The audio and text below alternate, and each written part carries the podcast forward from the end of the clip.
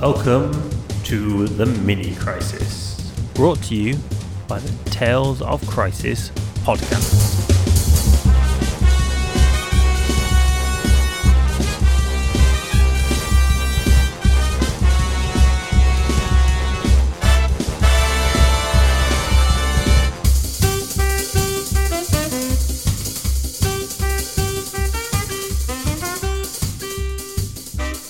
and welcome back to another mini crisis episode.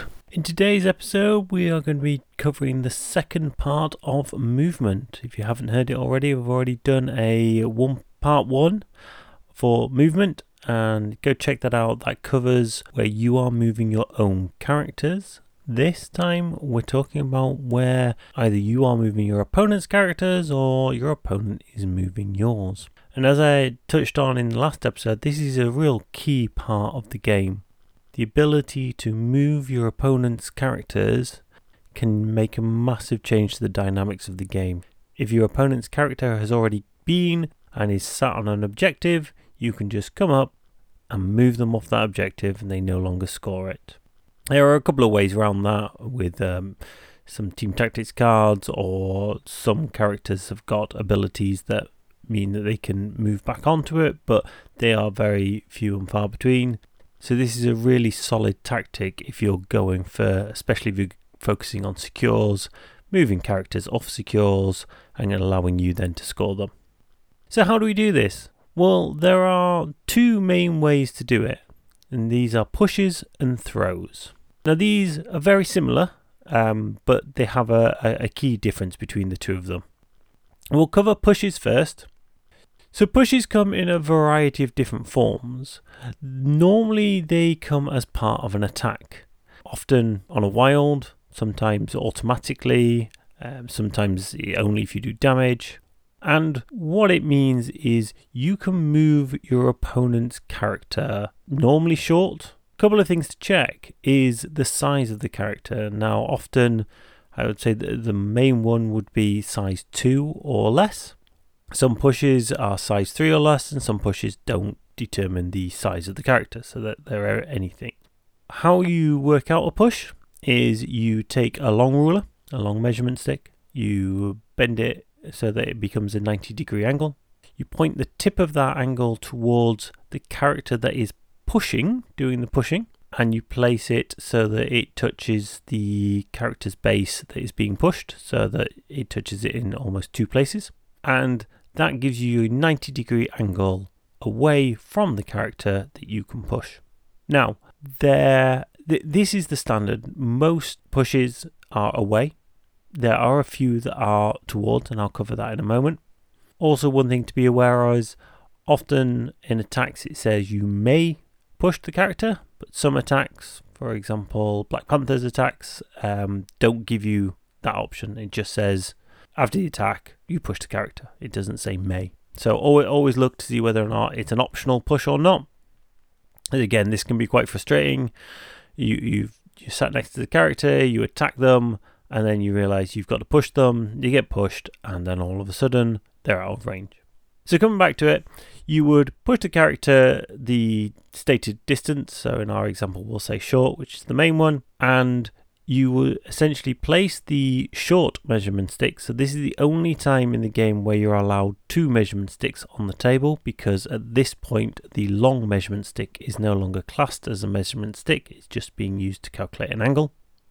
You would then put the short measurement stick down next to the character that is being pushed as long as it's within the angle that is being calculated by the long stick and then you would just place them as you would do any other movement. However, what you need to do is make sure the center of the base tracks along the center of the short or the movement stick being used, in this case, short. And the key thing is you have to keep the movement tool straight. So you can't put any bends in it. They have to move straight along across the middle of that movement ruler. This is key because as soon as that base comes into contact with terrain feature or another character's base, you stop. So there are ways at times to push somebody, but not very far. So you can potentially just push them a little bit and then they come into contact with something else. Character's base has to finish wholly within the angle that you've created from the long. On some superpowers, where you're essentially pulling them into you, it still classed as a push, but instead of creating the angle away, you create the angle towards. So it's exactly the same, apart from you essentially point the corner of the long so that it is the opposite side. And then you can pull them towards you in that 90 degree angle. And again, the same rules apply there. As soon as it comes into contact with anything, it stops. And be aware when you come to push them towards you, you're the the base of the character doing the push, you can go through that. So you can actually push somebody through yourself as such, and then they come out the other side. So that's the only base that you don't stop when you're interacting. This is true also with throws, which we'll cover in a moment. Now, throws follow the same basic rules. However, there are a couple of key differences. Not all throws are towards or away. There are some throws that just say you may throw the character. So, in those situations, you can throw them any direction you wish. The other key difference is when you collide with um, a terrain feature and or character. So, if you were to throw a character and throws often have a variety of measurements, so it's not normally just short. There's there's quite a few medium throws in the game as well. Essentially, you you follow the same rules that you do for a push, but once it comes into contact with a piece of terrain or a character, something different happens. If it comes into contact with the character, then what you do is again you stop where it is. The character being thrown automatically takes one damage. The character that is got has a character being thrown into them will take damage the size of the character plus one, but they do get to roll a dodge roll. And a dodge roll is essentially your physical defense. And you calculate successes the same way as you would in a defense roll. So you're looking for crits, wilds, and shields. Note there are certain special conditions and superpowers that only affect defense rolls not dodge rolls. So a dodge roll is a different type of roll. It uses your defense value, but it is not a defense roll. Something to be aware of is that throws are enemy effects. So when we talk about gaining power for taking damage from enemy effects, you will get power if you take damage as part of a throw or a character being thrown into another character. The other scenario is if you're thrown into terrain. So again, in this scenario, you will take one damage by being thrown into the terrain. And if the character is larger than the size of the terrain that it is being thrown into, then the terrain is destroyed. If the terrain is the same size or larger than the character, then the piece of terrain remains where it is. Uh, and when we say destroyed, it's essentially removed from the table. So th- this is the concept that if you were to throw a, a, large character into a lamppost, that lamppost is going to get destroyed. But if you throw that large character into a building, then chances are the building's going to be fine. So that's that's the thematic uh, view of it. Now, there are a couple of things to be aware of here. Again, check whether or not the throw is specifically away or whether or not it is if it doesn't say. If it doesn't say, then you can throw them in any direction. Also, throws come from attacks, but throws also come from superpowers. Quite often, you'll have a superpower that is just a throw. Some throws include throwing terrain. Some throws only throw terrain and do not throw characters. So make sure you read it and make sure you, you fully understand the particulars of that attack slash superpower. Because as I say, that there's a variety of different caveats that come around with a throw. As I say, it could be just throwing characters, could just throw terrain, it could be both. If it's associated with an attack, then it'll just be the character, but then it might be away, it might not, it might be any, it might not state a direction, in which case it's any direction. So there are a couple of things to, to be aware of there. Also, when you do the throw. So, especially with regard to an attack, some throws happen before damage is dealt, some throws happen after damage is dealt. And again, that's key due to the interactions that that holds, and we'll, we'll cover that in a later episode around the attack sequence. So they're the main two, though pushes and throws. Now, you can use these in a multitude of ways. Pushes generally are used to push people off of objectives. And as I say, this this is good for help scoring. You, you do that after somebody's activated, and generally they can't get back onto that objective. They don't score that objective. You can also use it to push characters towards other characters that you want to attack. So, again, say you've got a character that hasn't activated yet, that is just outside of range 2 of the character they want to attack. Normally, they'd have to walk up, spend an action as part of that, and then they only get the one attack. However, if you're able to push the opponent's character towards the character you want to use in a later activation, then you potentially can push them into range, and that character therefore can get two attacks into them as opposed to just the one because they would have to have moved.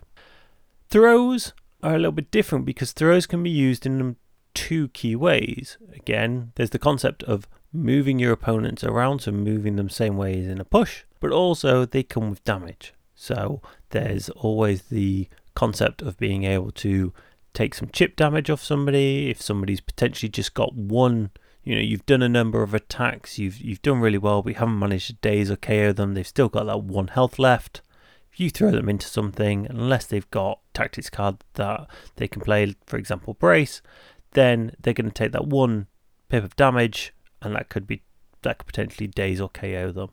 Similarly you could be throwing them into somebody else and again that means that that other person that's taking that's being thrown into will be taking damage. Another key thing to be aware of is the size again with throws similar to pushes. Make sure you make sure which size you can throw up to. There's also one last one and that's normally termed bow and, and this comes from the first character in the game to have this and this was MODOK and he had bow to the will of MODOK and this is essentially a superpower that allows you to advance uh, one of your opponent's characters. Now, uh, MODOK has this, Enchantress has this, and there are others that can do something similar. And this is a very, very powerful superpower. It essentially means that you can move your opponent's models around. And this is great because what this means is you can advance them, and all the rules that then come with an advance come into play. So you can advance them through characters. So, whereas a push or a throw would have to stop into a character, you can advance them through because you're allowed to advance through. You can advance them around a corner. You know, you can now bend the movement tool as you would do in an advance. Also, there are a number of superpowers or scenarios that activate when a character advances. So, for example, if you had Rocket, Rocket can set up booby traps. When a character moves within a certain range of him, he can then do some damage. So there are a number of additional things that you can then do. Kraven, a, a new card that is coming out, can put a superpower onto a character, which means every time that they do movement, they take a damage. So again, you could put that onto a character, and then you could do a bow to the will of MODOK if you had MODOK, or Enchantress does similar, advance them, and they would have to take damage.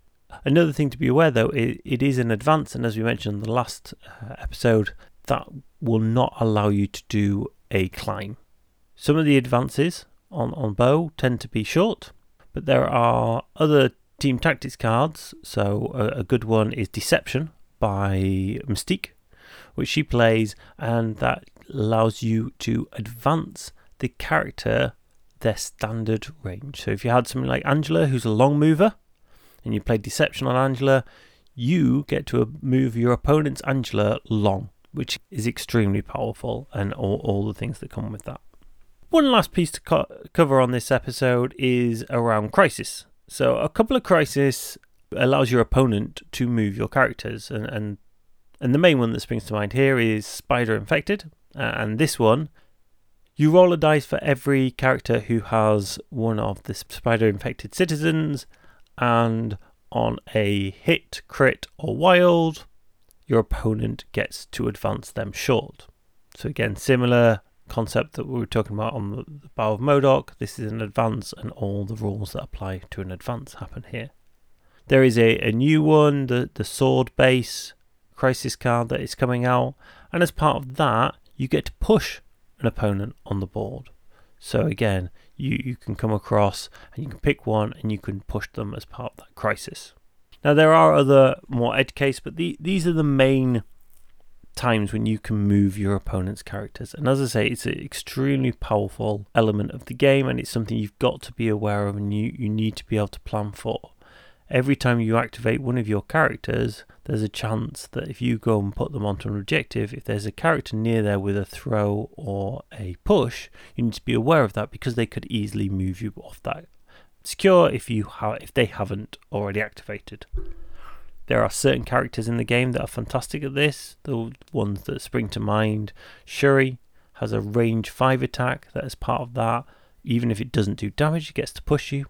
So she can stand from a long way back and just push people off objectives. Great.